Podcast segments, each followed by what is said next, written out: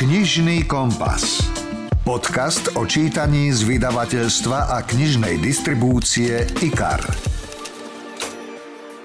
Boli a sú jedineční. Legendárna skupina Elán už v roku 1980 získala strieborného slávika za kaskadéra a o 4 roky neskôr prvého zlatého slávika. Príbeh najúspešnejšej československej kapely vyšiel v jedinečnej knihe, ktorú vám priblížim s ľuďmi blízkymi Elánu. Napríklad Borisa Filana sa popýtam na prvé stretnutie s Jožom Rážom a vašom patejdlom aj o ich vzťahoch. Ja som s Jožom ako brat, my sme spolu prežili naozaj veľké veci a jeho havária to úplne zmenila do takého rodinného vzťahu, že nevydržíme bez seba dlhšie ako 3 dní. Vyspovedám aj druhého textára, Ľuboša Zemana. Pesničky Elánu prežívajú dodnes aj preto, že boli výborne otextované a že hlavne, že priniesli istý druh rebélie už aj v minulom režime. Karotka je manažerka Elánu už veľmi dlho a ešte predtým mala fanklub, ktorý však nemal údajne oficiálne požehnanie. No, najprv som prišla ja za ním s prozbou, že či by mi teda dovolil mať ten fanklub. On mi povedal, že nie, že nechce žiaden fanklub. Ako sa napokon dostala k manažovaniu legendárnej skupiny, aj to sa dozviete. A rovnako samozrejme o vzniku knihy, ktorú zostavila skúsená novinárka Marcela Ticlová. S Elánom je už vyše 40 rokov a prirodzene reč bude aj o Vašovi. Vašovo srdce pořád tam nahoře bije s Elánem, pořád je součástí Elánu a pořád jsou pánové tři, pánů je šest v Elánu, takže jsou pořád kompletní. Unikátnu publikáciu o legende Elán rozoberieme z mnohých pohľadov a s ľuďmi, ktorí k Elánu patria už desiatky rokov. No a potom mám pre vás aj ďalšie knižné novinky, úryvky z kníh v podaní troch hercov, či exkluzívny odkaz svetového autora. Urobte si pohodlie a vychutnajte si podcast plný knižných typov. Príjemné počúvanie želá Milan Buno. Rozhovor zo zákulisia kníh. Elán je fenomén, ktorý zabáva ľudí už desiatky rokov. Boli to rebeli, ktorí ovplyvnili hudobnú scénu, búrali mýty a otvárali tabuizované témy. Svojou jedinečnou hudbou a nadčasovými textami prinášali elán miliónom ľudí. A tak nečudo, že o nich vznikla naozaj exkluzívna kniha v dvoch verziách. Ja som oslovil viacerých ľudí spojených s Elánom, celkovo ich budete počuť až 11 a verím, že sa dozviete všeličo zaujímavé. Napríklad už legendárnou je spomienka na to, ako prišli Jožo Ráž a Vašo Patejdl k Borisovi Filanovi do slovenskej televízie, zaklopali mu na dvere, aby ho požiadali o nejaké texty. To celé zorganizoval náš kamarát Fedor Lajda, prezývaný Freddy, ktorý ma upozornil, že v jednej klubovni cvičia veľmi šikovní chalani, a že by chcel, aby som sa išiel pozrieť a o dva dní mi volal a povedal, že Borisníku, ja ťa poznám, ty tam nepôjdeš, oni prídu za tebou. A tak prišli, ale z hodou okolností Blaženka Kočtuchová, nádherná hlasateľka, moja kolegyňa, mi v ten deň ráno povedala, Boris, prosím ťa, potrebujem nejaké pesničky do seriálu Novinky našej rodinky, ale nechcela by som, aby to bol zase Hamel alebo niekto. Najdi nejakých nových ľudí. Takže prišli Jožo e, s Vašom a ešte ten deň sme sa dohodli. Na druhý deň som im dal texty a do konca týždňa boli štyri prvé pesničky na svete. Bola medzi nimi aj mláďatá? Mláďatá, hej, hej. áno, tá bola úplne prvá. Koľko a čo za to Áno, áno. Tie mláďatá vraj vlastne formovali trošku tú ich skupinu alebo ich vystehovali, že netreba robiť nejaké tie kompromisy so životom. Môže byť? Toto je otázka, ktorú si kladiem aj ja. Že či pesničky majú tú silu niekoho zmeniť alebo polepšiť, ale keď si uvedomím, ako veľmi mi zmenili život Beatles, ako veľmi mi zmenili pesničky niektorých českých kapiel, tak myslím si, že v právu chvíľu, keď človek tej pesničke skočí do cesty a zasiahne ho do srdca, tak to môže celkom zmeniť. Podľa mňa, možno budete súhlasiť, tá melódia a samotná pesnička vždy viacej zarezonuje, osloví toho človeka, môže ho ovplyvniť, ak sa perfektný text stretne s tým interpretom a s tou melódiou. To tak dobre znie, že takmer by to mohla byť pravda, ale nie je. Existuje mnoho žánrov, z ktorých niektoré vôbec nepotrebujú až taký zložitý a poetický text, ako napríklad tie černožské blues, že tie niektoré opakujú dokola niečo ako mantry. Pretože tajomstvo toho celého je, že iba na prvý pohľad ide o slova, text a speváka. V skutočnosti medzi kapelou, interpretom a posluchačmi prebiehajú iné dôležité neviditeľné veci. Preto ja nikomu nezazlievam, že ide počúvať dýchovku. Aha. Že niekto má rád mexických mariachis. To je výmena energií a byť dobrý a úspešný spevák, to je dar vyžarovať zo seba niečo, čo ľuďom pomáha lepšie žiť a lepšie znášať svoj život. A to sa nedá povedať, že je to v hudbe alebo v slovách. To je v niečom, čomu neveríme, že existuje, ale existuje to. Tak sa hovorí medzi nebom a zemou a niečo Áno, alebo medzi nebom a nohami. Medzi nebom a nohami.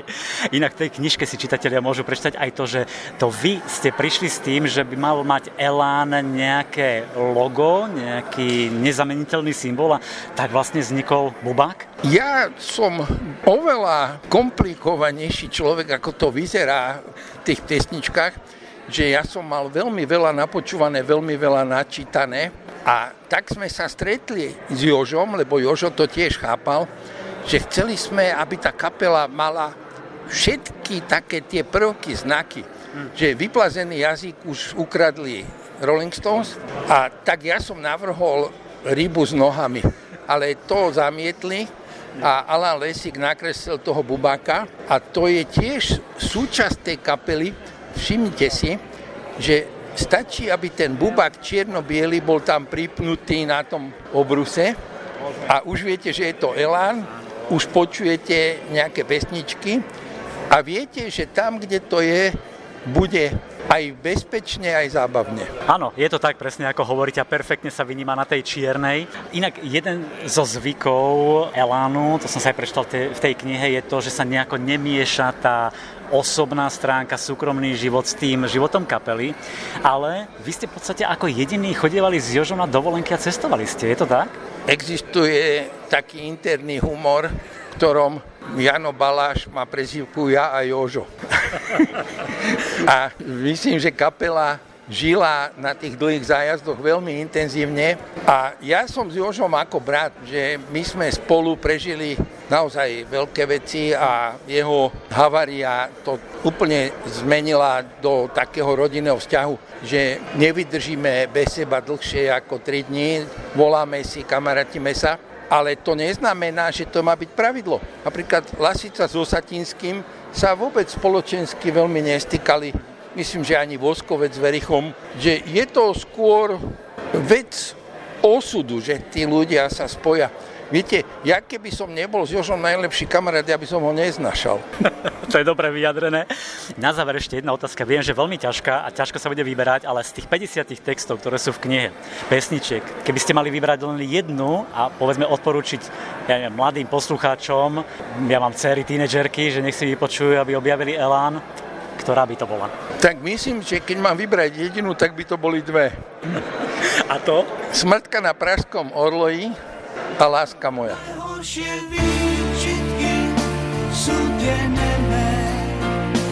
prečo sa súčasne milujeme a zraňujeme,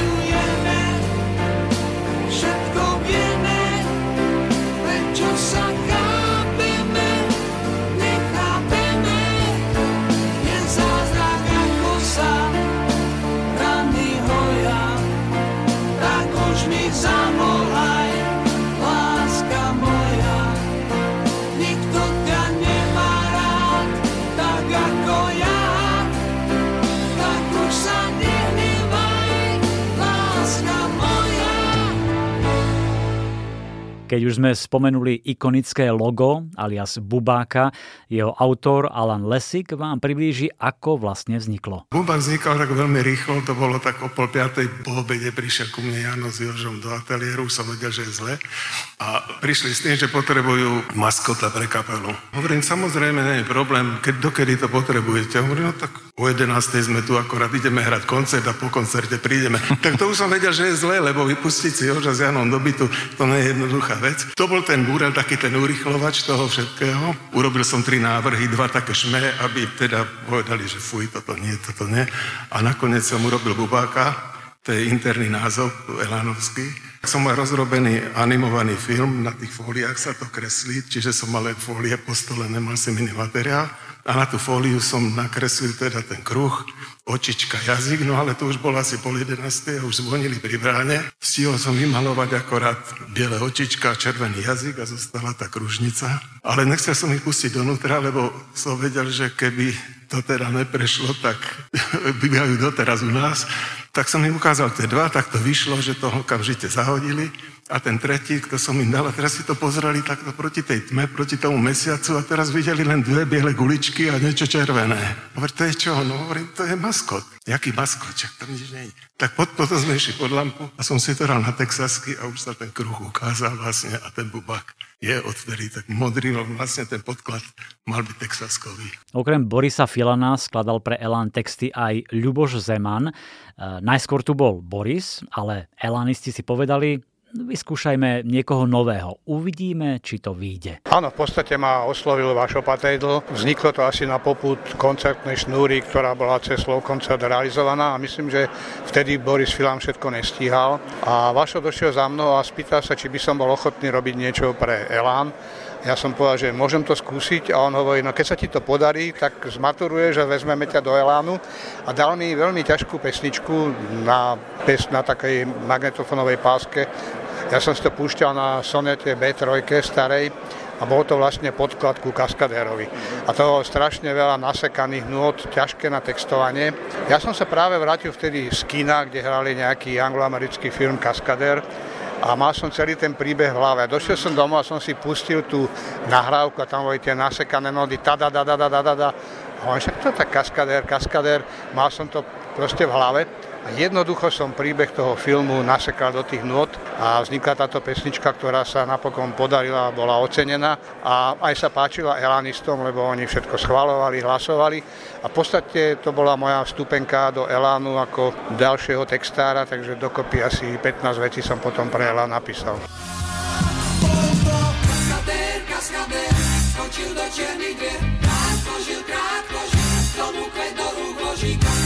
Kaskadér, je naše správny smer, básnivé výčiny, riskoval Ja mám pocit, že oni si dokonca hovorili, že dajme mu niečo ťažké, že pripravme mu, aby sa ukázal. Či... Áno, ukázal sa, Kaskader bol obrovský hit. Bolo skladanie textov piesni pre Elán niečím špecifické od iných autorov? Áno, bolo to úplne iné, pretože väčšina belkantových spevákov tej doby, keď Elán začínal, tak e, prizvukovala takú technickú stránku textu, v podstate nezáväzné témy o láske, o počasí a o nejakej prírode a veľmi ich tá filozofia textu alebo literárna hodnota až tak nezaujímala. A Elan bol jeden z prvých, ktorý mal vysoké nároky na hodnotu pesničkového mhm. textu. V podstate im išlo o to, aby v každom texte bol nejaký postoj, názor. A ja si trúfam povedať, že e, pesničky Elánu prežívajú dodnes aj preto, že boli výborne otextované a že hlavne, že priniesli istý druh rebélie už aj v minulom režime. Bolo to proste zbúra jedinca proti establishmentu. Filanové texty a Jurikové a ďalších textárov, ktorí robili s Elanom, vždy priniesli nejakú myšlienku, ktorá bola spoločenská. Ne, nebolo to proste bla bla bla. Bol tam názor, postoj a to je e, možno rozporúplné dodnes, že Elan prichádza s témami, ktoré vzbudia na jednej strane obdiv, na druhej pohoršenie. To je taký druh provokácie v umení, ktorý patrí patrí k tomu, aby sa niekam ten žáner posunul. Takže ja si myslím, že Elán patrí už do našej popkultúry ako legenda. Treba povedať, že potom Vašo Patejdl odchádzal z Elánu, tak vlastne ty si odišiel spolu s ním a urobili ste chlapčenský úsmev a bol to obrovský hit, čiže boli ste si možno s Vašom trošku bližší? Áno, v Eláne to bolo tak, že Jožo Ráš bol veľmi blízky s Borisom Filanom, to boli takí tí tvrdší rebelskí chlapci a my s Vašom sme boli takí dvaja romantickejší, lirickí chlapci, ktorí si rozumeli aj osobne, my sme sa navštevovali ako rodiny, mali sme sa radi, mali sme spoločné názory na život a ja som s Vašom strávil veľa času v aute, v hoteloch, vozil som ho na šnúru jeden čas, napísal som mu asi 60 textov.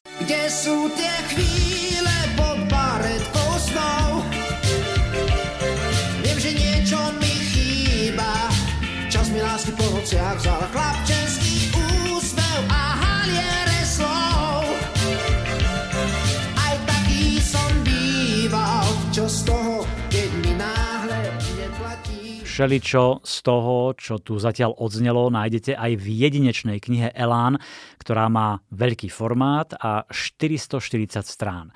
Autorkou je Marcela Ticlová, novinárka, spisovateľka, ktorá je pri skupine Elán už od roku 1980, čiže neuveriteľných 43 rokov a dokonale ich pozná. Já jsem tehdy začala psát o muzice a můj tatínek, šéf-redaktor časopisu Melodie, pravil, že nemůžu jenom psát, že prostě musím vědět, jak ten článek, jak ten časopis vzniká a začal mě učit korektorské značky.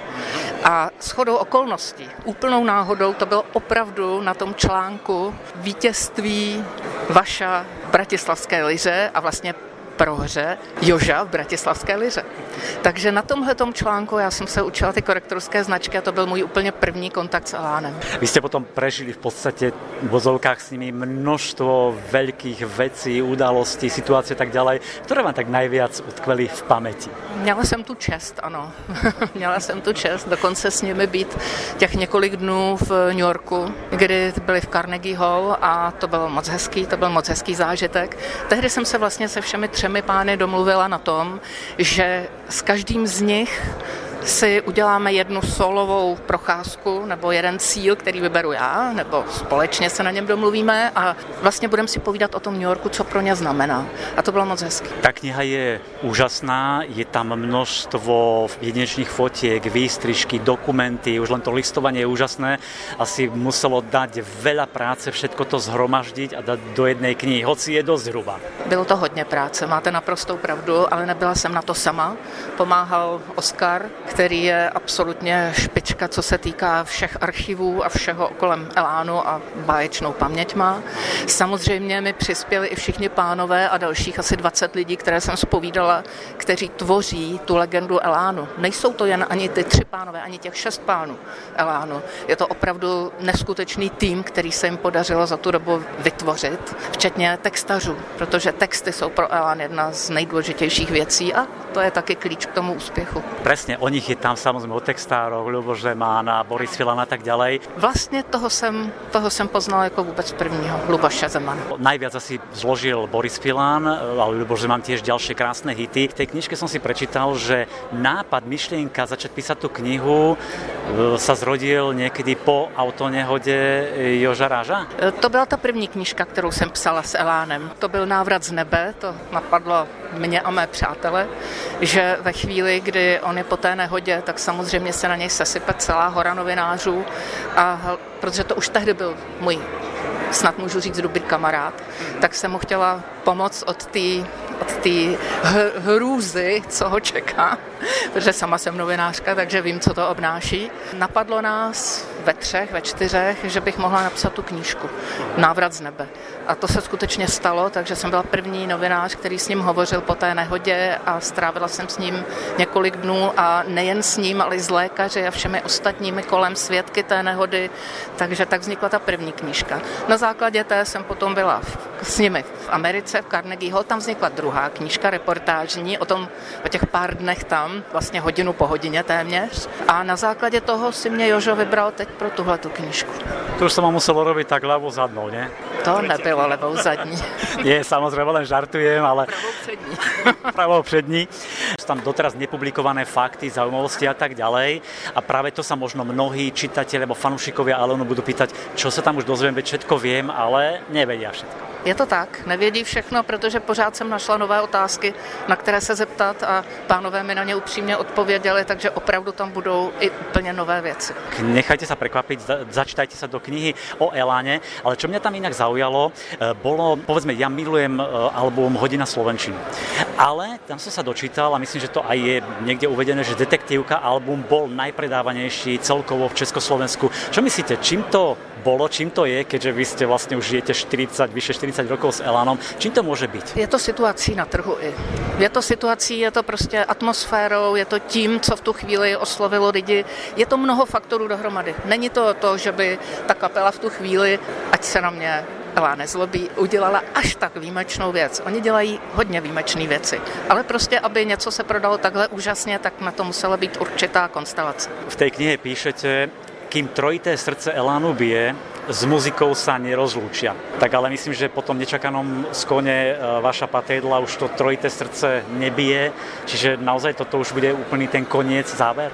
Ne, já to vnímám tak, že vaševo srdce pořád tam nahoře bije s Elánem, pořád je součástí Elánu a pořád jsou pánové tři, pánů je šest v Elánu, takže jsou pořád kompletní. Pro mě určitě. Verme, že ešte budú pokračovať. Povedz mi ešte na záver jednu vec, a bude to asi ťažké vybrať, z tých všetkých pesničiek od Elánu, keby ste si mali jednu vybrať a nechať si zahrať, alebo niekomu odporučiť, ktorá by to bola? Ah, to je strašně, pro mě to je strašně těžká otázka. Které z dětí kdo má nejradši? Tyhle věci se neříkají, ale asi by to byla ta, kterou, o které říká Jožo, že ji nemá rád. Voda, čo ma drží nad vodou. Já vím, že je to totálně sprofanovaná písnička, že zazněla na x svatbách, že zazněla kolikrát v pohřebních prostě síních, ale jako ta písnička má fakt sílu. Ta je fakt dobrá. Chcem sa šaty odhod preč. Čo má byť sa tam cez moje plane, ako čistý pramen teč. Ak ťa ešte trápi,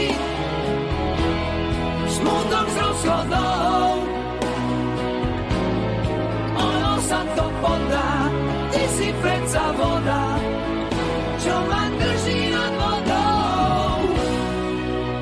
Ruku k dielu pri tejto jedinečnej knihe teda priložili aj Oskar Lehocký, muzikológ a taká externá pamäť Elánu. Oskar si veľmi pochvaľoval spoluprácu s chalanmi, najmä s lídrom. Joža, keď človek spozná bližšie, tak pochopí, že vlastne on je v civile úplne no, normálny človek ako každý z nás. Tiež bol jedným z tých, čo mi do Korán otvorili svoje archívy, takže vlastne už 5 rokov som mohol svoj výskum považovať za úspešný, lebo vlastne títo hlavní elanisti, ale aj bývalí elanisti mi vlastne už pred 5 rokmi svoj archív otvorili, keď sme ešte robili taký seriál k 50. výročiu Elanu. A tam to vlastne začalo a potom ostalo mnoho materiálu, mnoho nevypovedaného, tak, tak v podstate potom zase prišla po 5 rokov ďalšia príležitosť, ide sa robiť pekná, veľká kniha, tak to uročíme tam. Keď sa tak spätne si spomeniem na tú našu krásnu robotu za uplynulý rok, vlastne od decembra sa na tom robilo, tak je to určitá satisfakcia, že vlastne to nevypovedané o Elane, čo by zaujímalo aj tých najskalnejších členov Elanu, ktorí nemali o mnohých veciach tušenia, o mnohých materiáloch, raritách, skutočnostiach tušenia, tak vlastne sa to krásne teraz dostalo von a je to všetko krásne pod jednou strechou. Dlhé roky manažuje Elanistov Karotka, alias Karolina Halenárová, ktorá si presne spomína na prvé stretnutie, kontakt s Elánom, keď utekla poza školu, aby si pozrela natáčanie videoklipu. Som bola v škole a mali sme z okolností nejaké, nejakú výtvarnú výchovu, systém umenie a boli sme a, pred primacionálnym a, palácom a, kresliť ten palác a ja som tak z nejakej vzdialenosti počula pesničku Pištol a vlastne som si to celé spojila, že niečo sa tam deje a tak, takže zatiaľ, čo moja trieda sa po tej hodine vrátila naspäť a pokračovala vo vyučovaní, tak ja som nenapadne odbočila a išla som na to námestie SNP, kde eh, prebiehala práve výroba videoklipu. Vykrádači nádeje,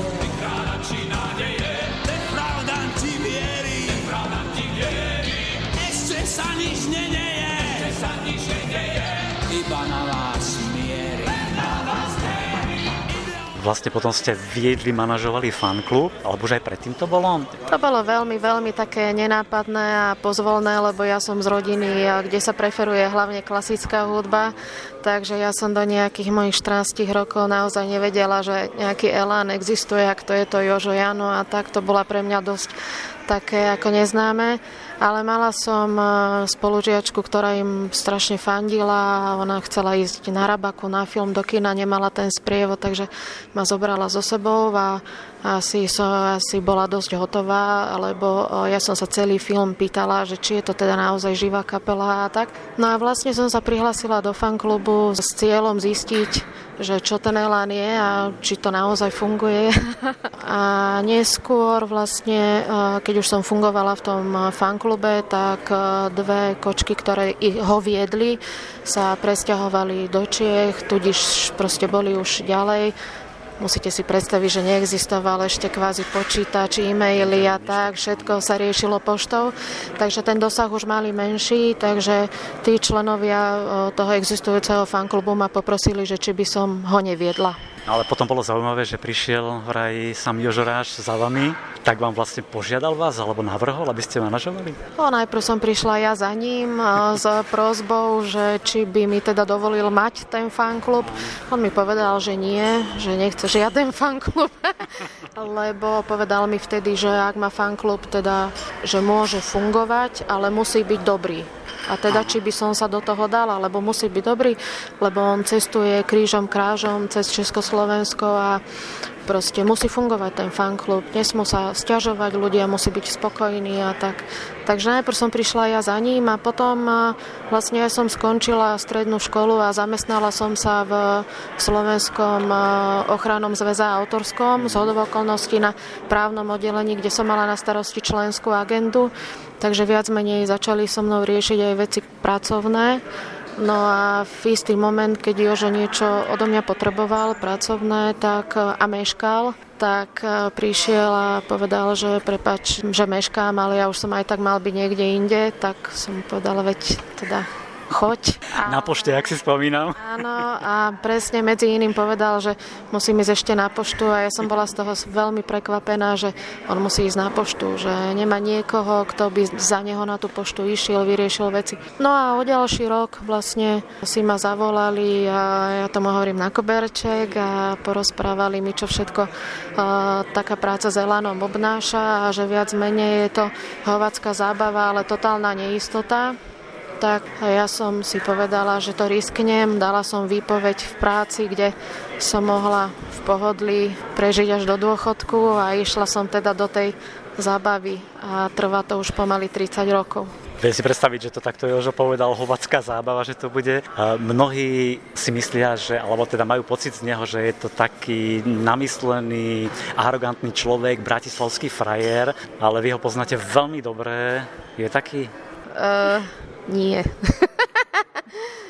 že je mimoriadne vzdelaný mierumilovný človek a s obrovským a dobrým srdcom, ale musíte sekať dobrotu. No, Karotka to povedala veľmi diplomaticky, kulantne. Kniha Elán je ale naozaj jedinečná. Taká ešte nevyšla, nazriete vďaka nej do zákulisia. Spoznáte chalanov, vidíte s nimi na malé javiska, aj veľké pódia, Pozriete sa do veľkolepej Yorkskej Carnegie Hall, v ktorej Elan očaril fanúšikov z USA i Kanady. Súčasťou je množstvo fotografií, neraz po prvý raz zverejnených, takže skutočne unikátna kniha a nápad na takúto výpravnú publikáciu hm, opäť raz skrsol v hlave Gabriele Belopotockej, spoluzakladateľke vydavateľstva IKAR a sivej eminencii luxusnej knižnice, ktorá pri jednom stretnutí s Jožom Rážom povedala, urobíme ti knihu. A Joško sa na mňa pozeral a hovorí, ja už kníh mám. Ja hovorím, Joško, máš veľa kníh, ale tak krásnu, ako my ti urobíme, takú ešte nemáš. Dajte mi čas. My sme mu dali čas, za dva mesiace sme dostali odpoveď od JJV, všetkých troch, že ideme do toho. Takže začala sa veľká robota. Mysleli sme si, že nebude to tak zložité a že to dáme dokopy veľmi rýchlo, ale trvalo to dlho. Veru, trvalo to dlho, len vo vydavateľstve na tejto knihe pracovalo dlhé mesiace 5 ľudí a ďalší externe, no výsledok stojí za to. Kniha je navyše v dvoch verziách. V tej klasickej, tzv. tradeovej, čiže kniha, ktorú nájdete v každom knihkupectve a v e-shopoch, tá stojí 79 eur. Ale potom je aj v exkluzívnom prevedení s darčekmi. Takejto knihe dostanete VIP vstupenku v hodnote 399 eur na budúcoročný septembrový koncert Elánu v Bratislave. Samostatný vchod bez čakania, privítanie s malým občerstvením, sektom, miesto priamo pod pódium a tak ďalej, tak ďalej. Potom je tam DVD Elán v O2 aréne, čiže 60-minútový záznam veľkolepého koncertu, ktorým ukončila skupina svoje turné Elán 50. A na tomto DVD si môžete koncert pozrieť vôbec po prvý raz. Je to špeciálna, nepredajná edícia vytvorená exkluzívne pre túto knihu. No a tretím darčekom ku kompletu je kniha Borisa Filana Texty piesní. Čiže výber tých najlepších piesní, celkovo 50 textov ako Zalúbil sa chlapec, aj keď bez peňazí, Nie sme zlí, Stužková či Kráľovná bielých tenisiek. Tento komplet aj s darčekmi vyšiel len v limitovanom náklade 333 vytlačkov, stojí 1400 eur a v čase nahrávania tohto podcastu sú už dve tretiny predané.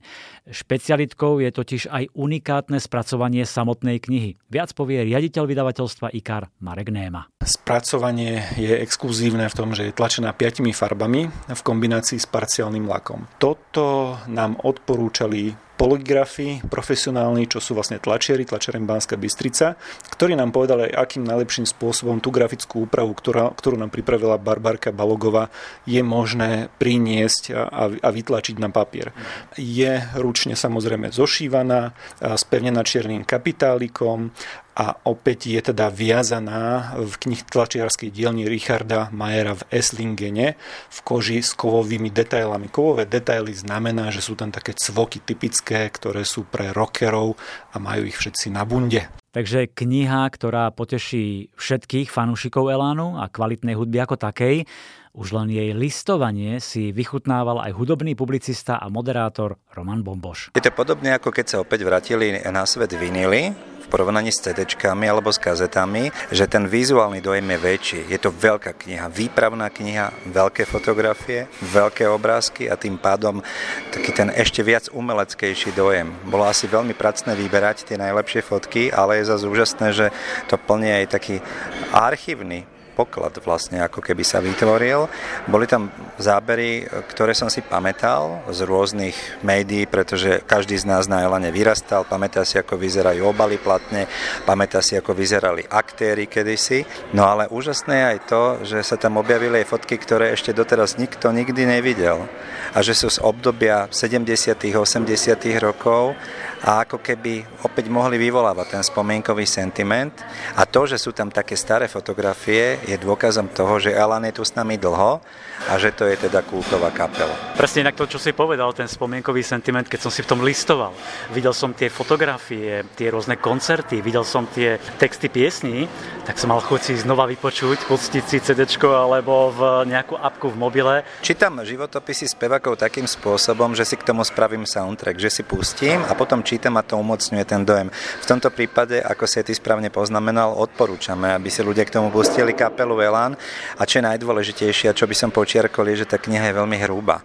A to znamená, že Elan je tu dlho a že urobil veľmi veľa zásadných vecí, ktoré boli zdokumentované, pretože ak by bolo málo fotiek a málo strán, tak to by nebola dlhá kariéra. Ale aj hrúbka tej knihy a aj počet tých fotografií a rôznych informácií, ktoré sa tam nachádzajú, sú dôkazom toho, že Elán je najúspešnejšou československou kapelou. Takže knihu Elán v bežnej verzii nájdete v každom knihkupectve aj na nete tú exkluzívnu s darčekmi si môžete pozrieť na stránke www.luxusnaknižnica.sk. No a samozrejme potešila aj dvojku Jožo a Jano Baláš, ktorí prišli na uvedenie knihy do Bratislavskej reduty a na záver teda dám krátko slovo aj im. Jano a Jožo. Tá kniha hovorí o našom živote, lebo my sme žili tak, ako sme skladali. Čo sme prežili, to sme zložili do pesničky, celý tú emóciu, všetko, čo sme prežili tam. No a je úžasné, že tí ľudia to tak brali. Že sme sa zhodli na tom, čo hovoríme. By som sa ešte raz vrátil k Vašovi, ktorý je tu stále s nami a mal tiež narodiny nedávno. Vás chcem poprosiť len, aby ste si večer na nás pripili, lebo tento ťažký život sa v triezvosti ťažko znáša. A čo je? A čo je? A čo je? Čo chceš? A čo je? A čo je? A čo je? Čo chceš? A ja som povedal, že nič. Počúvate podcast Knižný kompas. Niektoré knihy ma prekvapujú, koľko odvahy, nezlomnosti, koľko vôle a trpezlivosti máme niektorí v sebe. Asi ste už počuli o Rudolfovi Vrbovi, ktorí spolu s Fredom Wetzlerom utiekli zo Svienčimu, aby podali správu o zverstvách, ktoré v koncentračnom tábore nacisti páchali. E, už aj vyšli nejaké knihy, ale takáto ešte nie. Volá sa Majster útekov a napísal ju renomovaný novinár Jonathan Friedland, ktorý dostal aj Orwellovú cenu za žurnalistiku. Vo svojej knihe popisuje život Rudolfa Vrbu, ktorý od tínedžerských rokov stále nejako unikal, odnikiaľ utekal a naozaj sa stal majstrom útekov a ten najväčší sa mu podaril v roku 1944. Dostať sa z nacistického pekla skúsili stovky väzňov, no uspelo len zo pár z nich. Vrba sa na tento takmer nemožný kúsok odhodlal preto, aby odhalil svetu pravdu o tábore smrti a varoval posledných Židov v Európe, aký osud ich čaká na konci železničnej trate. S kamarátom Fredom Wetzlerom zdolali vrchy, prebrodili rieky, o vlások unikli nemeckým gulkám, až napokon prepašovali prvý kompletný opis o Svienčimu, aký kedy svet videl. To je vlastne tá prvá časť e, knihy, veľmi autenticky popísaný život v koncentračnom tábore, ako robil rôzne práce. Ja neviem, na rampe, kde vystupovali z vagónov prichádzajúci Židia a oni museli upratovať mŕtvoly. Na štrkovisku v gumárenskom bloku nazvanom Buna. Ako to prebiehalo, čo robili, koľkých hrôz boli svetkami. Je to výborne podané, je to napínavé, pútavé, takmer taký reportážny dokument, z ktorého naozaj mrazí. V tej druhej polovici knihy sledujeme to, ako sa ich správa o hrôzach vo Svienčime dostáva do sveta. Pomaly, váhavo, niekde boli politici a predstavitelia štátu alibisti, inde nechceli veriť, že by sa také čosi mohlo diať. A pritom títo dvaja mladíci chceli upozorniť na to, že nacisti sa chystali doviesť do koncentračných táborov 200 tisíc židovských Maďarov a aspoň tých chceli zachrániť. No nie všetko sa darilo, bola v tom nedôvera, politikárčenie, skepticizmus. Ich správa sa napokon dostala k Franklinovi Rooseveltovi, Winstonovi Churchillovi aj k pápežovi. Majster útekov je výborná kniha, neuveriteľne silný príbeh o vzrušujúcom dobrodružstve mladíka, ktorému sa podaril úžasný kúsok. Ale v závere tiež vidíme, ako ho toto všetko poznačilo. Ako sa z Rudolfa Vrbu stal paranoik, ako zle dopadlo jeho prvé manželstvo, ako obviňoval zamestnávateľov, že ho podvádzajú, ako pil. Jednoducho, to, čo zažil vo Svienčime, sa muselo na ňom nejako prejaviť. Sice prežil, ale vnútorne ho to poznačilo a zlomilo. Vypočujte si úryvok v podaní herca Alfreda Svana, ako Rudolf Vrba menil práce v tábore, ako všetko sledoval, vnímal a chystal sa na útek. Práca mu umožňovala pohybovať sa v rámci istých obmedzení po tábore a skúmať ho.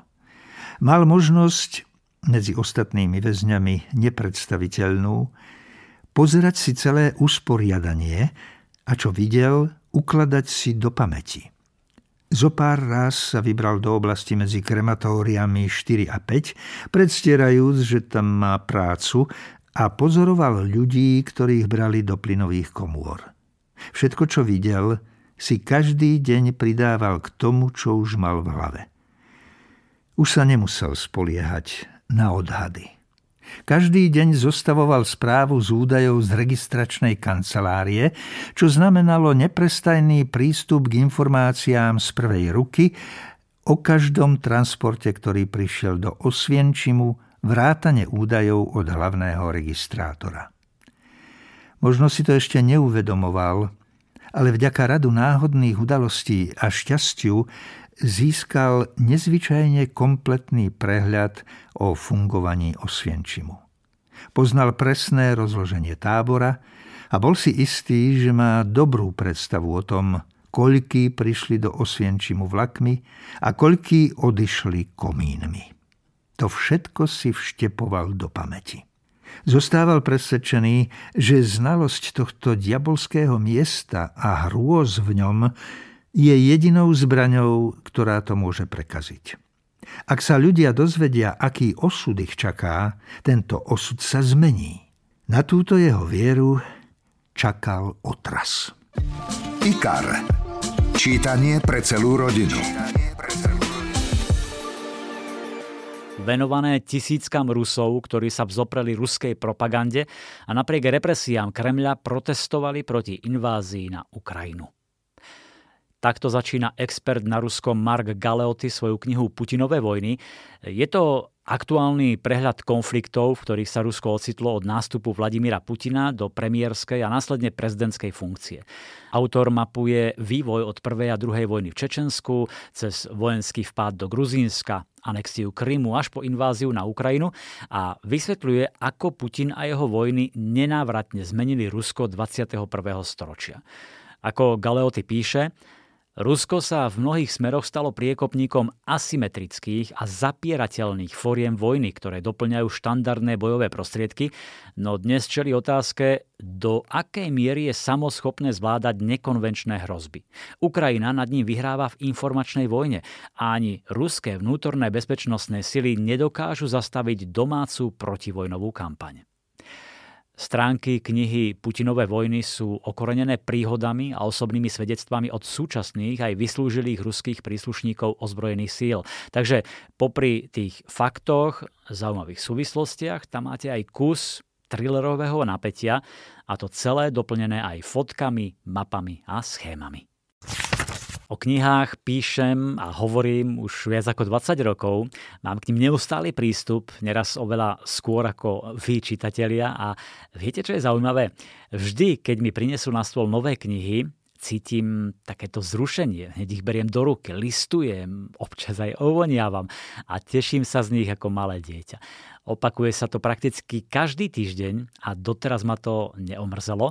No a ak máte podobný vzťah ku knihám, tak verím, že sa vám bude páčiť novinka s názvom Tajný život kníh lahôdka pre knihomoľov, v ktorej autor, profesor anglickej literatúry a dejín knihy Tom Mole, rozoberá knihu z rôznych pohľadov.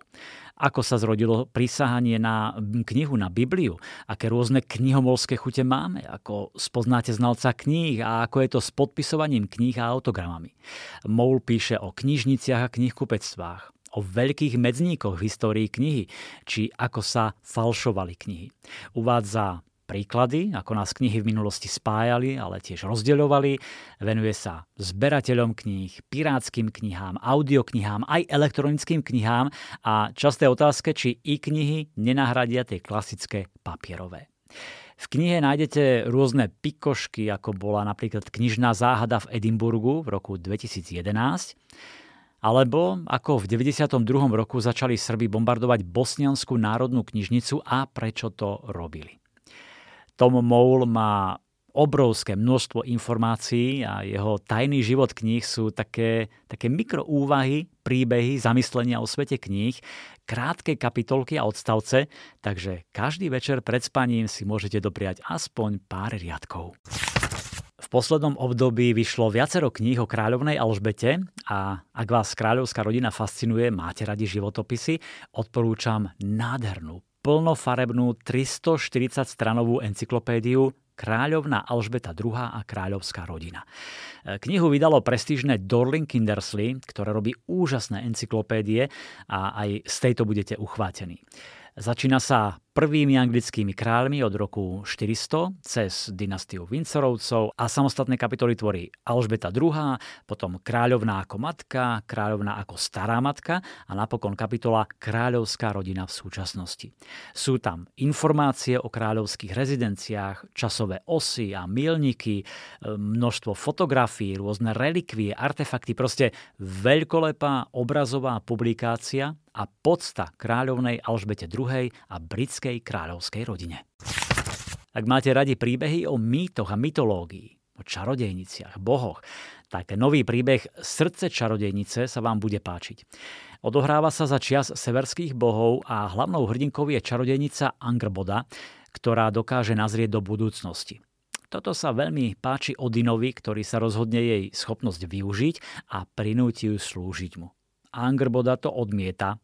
Odin ju niekoľkokrát upáli, ale nikdy ju celkom nezabije.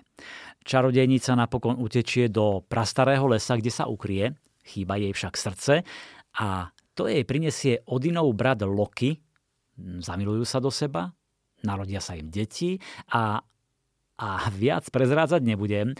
Srdce čarodejnice je také mýtické rozprávanie, miestami až rozprávkové o severských mýtoch, nechýba zrada a intrigy, láska, priateľstvo i rodina, ale aj brutalita, ktorá bola v tých časoch bežná. Autorka Ženeviev Gornišek sa dlhé roky venovala štúdiu norských mýtov a islandských sák, takže vie, o čom píše a robí to dobre. Na Slovensku máme veľa fanúšikov MJ Arlidža a jeho napínavých thrillerov s výstižnými, nezameniteľnými názvami ako Kto sa bojí, nech nejde do lesa, Kto druhému jamu kope, Hra na mačku a myš, Na koho to slovo padne, či jeden musí z kola von. Všetky spája vyšetrovateľka Helen Graceová a najnovší príbeh sa volá Nehas, čo ťa nepáli. Tento raz v meste vyčíňa zákerný vrah, ktorý si vyberá ľudí, ktorí sú v noci doma sami. Pozoruje ich, odhalí, ako fungujú a potom sa k ním potichu vkradne a nemilosrdne, brutálne ich zavraždí. Je to typický MJ Arlič, ktorý už takmer 20 rokov pôsobí v televízii a pri filme, takže aj jeho knihy majú taký filmový strých, dynamiku, skvele sa čítajú, sú napínavé a premyslené. E, výborne nám serviruje podozrivých, aby nás zmiatol, aj falošné stopy, takže miestami naozaj tápete. Sledujeme vyšetrovanie Helen Graceovej, ktoré to navyše komplikuje istá záležitosť z minulosti a bude to mať sakramensky ťažké. Autor výborne vykresľuje postavy a ich vzťahy, a to v polícii aj v súkromnom živote. Rád sa hrá so slovami, s nami čitateľmi, o čom svedčia aj názvy kníh, ale najmä nečakané zvraty a prekvapenia, ktoré u mne vkladá do svojich príbehov. Veľmi vydarený thriller Nehas, čo ťa nepáli od MJ Arlidža. Slovenský spisovateľ Jedna z najlepších špionážnych thrillerových sérií a agent, ktorého si obľúbili 10 tisíce slovenských čitateľov. To je Daniel Silva a jeho agent Gabriel Alon. Už vyšla 23. kniha s názvom Zberateľ a myslím, že je jedna z najlepších. Je to príbeh o záhadnom zberateľovi umeleckých diel, ktorý nelegálne získava to, čo si nemôže legálne kúpiť na voľnom trhu. Mnohí mysleli, že je to mýtus, no ukázalo sa, že existuje. A dokonca má teraz prsty v neuveriteľnej hrozbe. Svet je zrazu na pokraji nukleárnej katastrofy. No a jedinou záchranou môže byť práve Gabriel Alon. Mám pre vás exkluzívne Daniela Silvu, ktorý povie viac. Je to v skutočnosti legendárny dôstojník tajnej služby, ktorý má veľmi zaujímavé krycie zamestnanie. Je jedným z najlepších umeleckých reštaurátorov na svete. V tejto časti spojí sily s krásnou a geniálnou profesionálnou zlodejkou, aby našiel najvzácnejší zmiznutý obraz na svete. Narazí pritom na sprisahanie, ktoré môže priviesť svet na pokraj jadrovej katastrofy. Je to dynamický, zábavný a miestami nesputaný román. Zberateľ je z časti mystérium, z časti globálny thriller. Dokonalá kniha na pláž a k bazénu, ale zaoberá sa zda najnebezpečnejšou a najzávažnejšou témou, ktorej dnes svet čelí. Či Rusi premýšľajú o použití jadrových zbraní, alebo ich plánujú použiť, aby ukončili túto katastrofickú vojnu na Ukrajine. Vražda, krádeže umeleckých diel, medzinárodné intrigy a sprisahania, v tom je Daniel Silva ako doma. K tomu si pridajte neraz zábavné a svieže dialógy. prekvapivé momenty, rôzne svetové lokality a jemné detaily, ktorými vie vyšperkovať svoje príbehy. Stretávame sa aj so starými známymi, okrem Gabriela aj s Michailom, Dinou, Elim či Natalí. Nechýba Gabrielova krásna manželka Kiara a dve deti, ktoré úžasne zapadajú do príbehu, najmä v závere knihy uvidíte. Silvové thrillery e, nie sú vôbec prostoduché, priamočiare, ale také sofistikované a naozaj skvele premyslené. Majú niekoľko vrstiev a vy miestami so zatajeným dýchom čítate, čo všetko je možné na svetovej politickej scéne, ako to funguje, ako sa robia podrazy a k akým nezákonným veciam takmer denne dochádza. Vypočujte si úryvok v podaní herca Borisa Farkaša v časti, kde prichádza Gabriel Alon k svojmu priateľovi, riaditeľovi CIA aby prediskutovali svoju odvážnu akciu. V ten večer však Gabriel prišiel do centrály CIA ako súkromná osoba s tým najpozoruhodnejším príbehom, ktorý sa začal, keď súhlasil, že sa pustí do nenápadného pátrania po najznámejšom zmiznutom obraze na svete a skončil sa včera večer s nepokojujúcim vysvetlením ruského agenta s krycím menom Zberateľ. Adrian Carter, muž, ktorého len tak niečo neprekvapí, sedel celý čas ako prikovaný. Hm, kde je teraz Larsen? Spýtal sa na záver Gabrielovho rozprávania. Ešte stále v Berlíne. A nemal žiadny kontakt s SVR? E, nie, ak nie telepat. A čo tá Johansenová?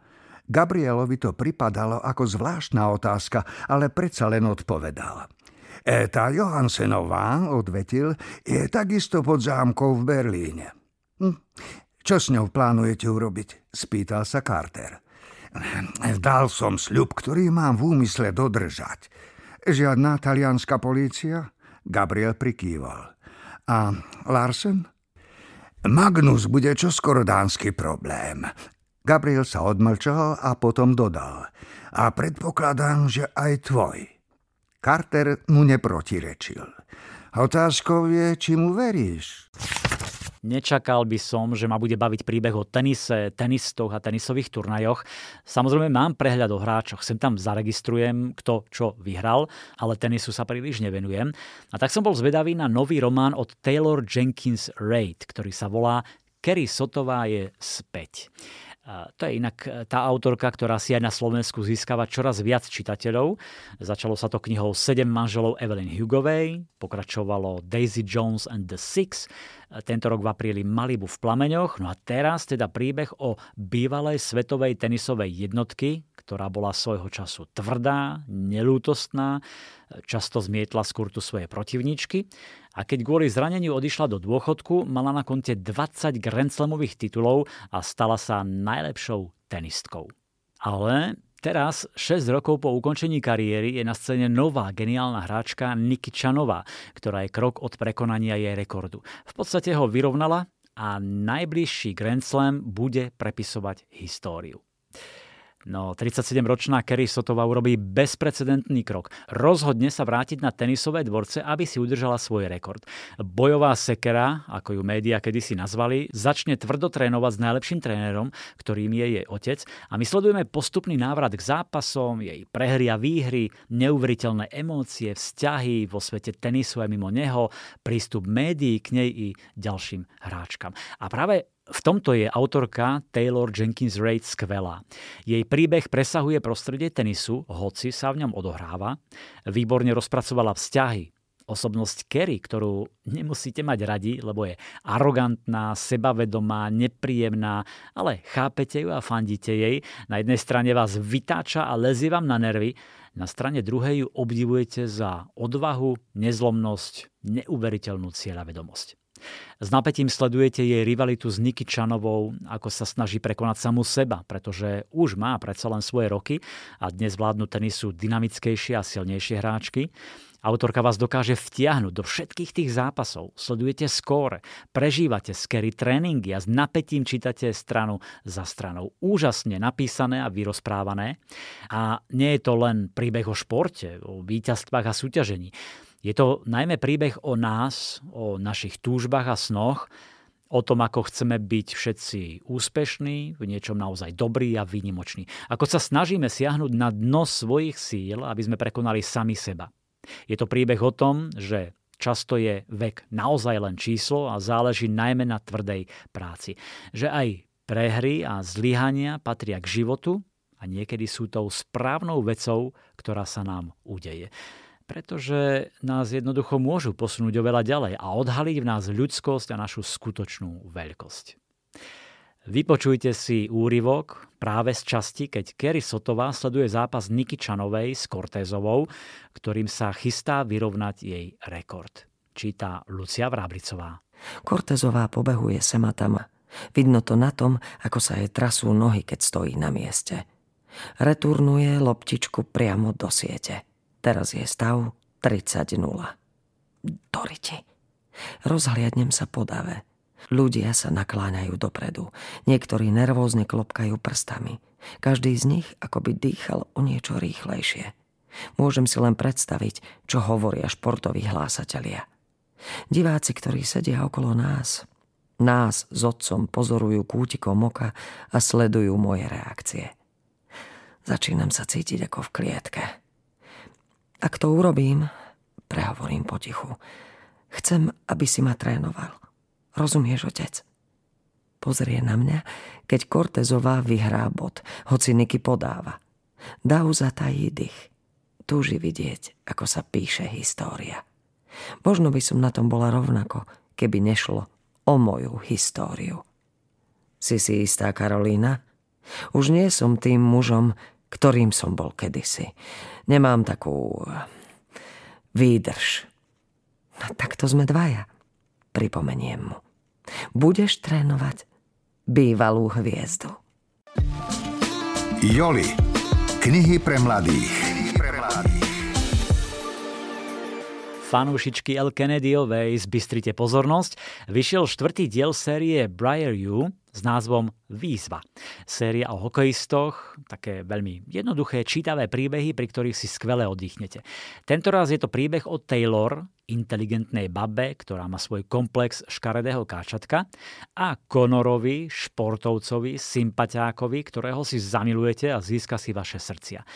Taylor totiž potrebuje zapadnúť, ukázať sa v lepšom svetle a tak si zaumieni, že zvedie najsexy hokejistu tretieho ročníka.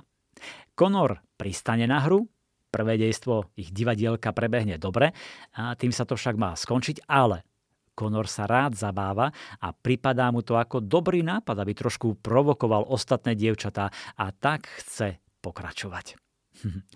Výzva je romantická, vyskryto tam, opäť nechýbajú vtipné dialógy, prostredie vysokoškolákov, takže pre Young a New Adult výborná oddychovka. Ajna. Na vlne ezoteriky a spirituality. Rondu Byrne vám asi nemusím nejako zvlášť predstavovať. Autorka tajomstva The Secret, čo je dokumentárny film a kniha, preložená do viac ako 50 jazykov a stále zostáva jedným zo svetových bestsellerov. Teraz jej vyšla novinka Tajomstvo lásky, zdravia a peňazí, v ktorej vás učí, ako aplikovať zákon príťažlivosti na tieto tri najdôležitejšie oblasti života. Čiže ako si vybudovať e, zmysluplné vzťahy, prekonať zdravotné ťažkosti či depresiu a dokonca sa naučiť, ako do svojho života prilákať peniaze. Venuje sa vďačnosti, ukazuje, ako funguje vizualizácia a ako naštartovať predstavivosť. Ronda ponúka rady a užitočné lekcie, a k tomu aj príbehy ľudí, ktorí vďaka tajomstvu zmenili svoje životy. Stonožka. Knižná kamoška pre všetky deti. Vianoce sa blížia, takže pre deti od 5 rokov mám krásny tip na knižku Vianočná vločka, ktorú napísala Ivona Ďuričová. Áno, to je tá, čo má na konte sériu Zábavná abeceda a ilustrácie dodala Zuzana Hlavatá. Je to krásny príbeh e, malej barborky, ktorá sa už teší na najzázračnejší deň v roku, na zdobenie stromčeka, slávnostnú večeru, darčeky, ibaže niečo tentoraz chýba a to je sneh. Barborka si pod stromčekom našla krásne ružové boby, ale nemôže sa sánkovať. Jej smútok zaženie zázračná vločka, ktorá porozpráva dievčatku, aké bývali Vianoce kedysi. Zostaňme ešte pri deťoch, ktoré majú 5-6 rokov. Verím, že ich zaujme dojímavý príbeh ľadového medveďa Jona, ktorý po dlhom hľadaní nájde svoj druhý domov a rodinu. Kvôli topeniu snehu a ľadu si totiž musel zbaliť kufre a opustiť svoju milovanú Arktídu.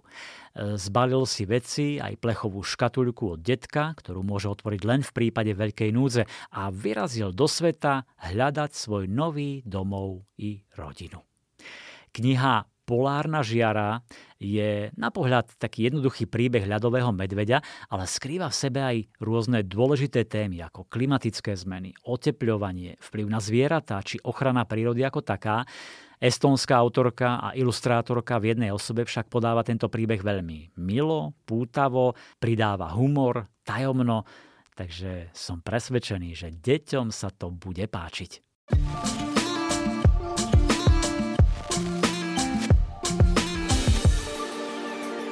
Bojte sa človeka, ktorý prečítal iba jednu knihu. Povedal svojho času americký spisovateľ Charles Bukowski.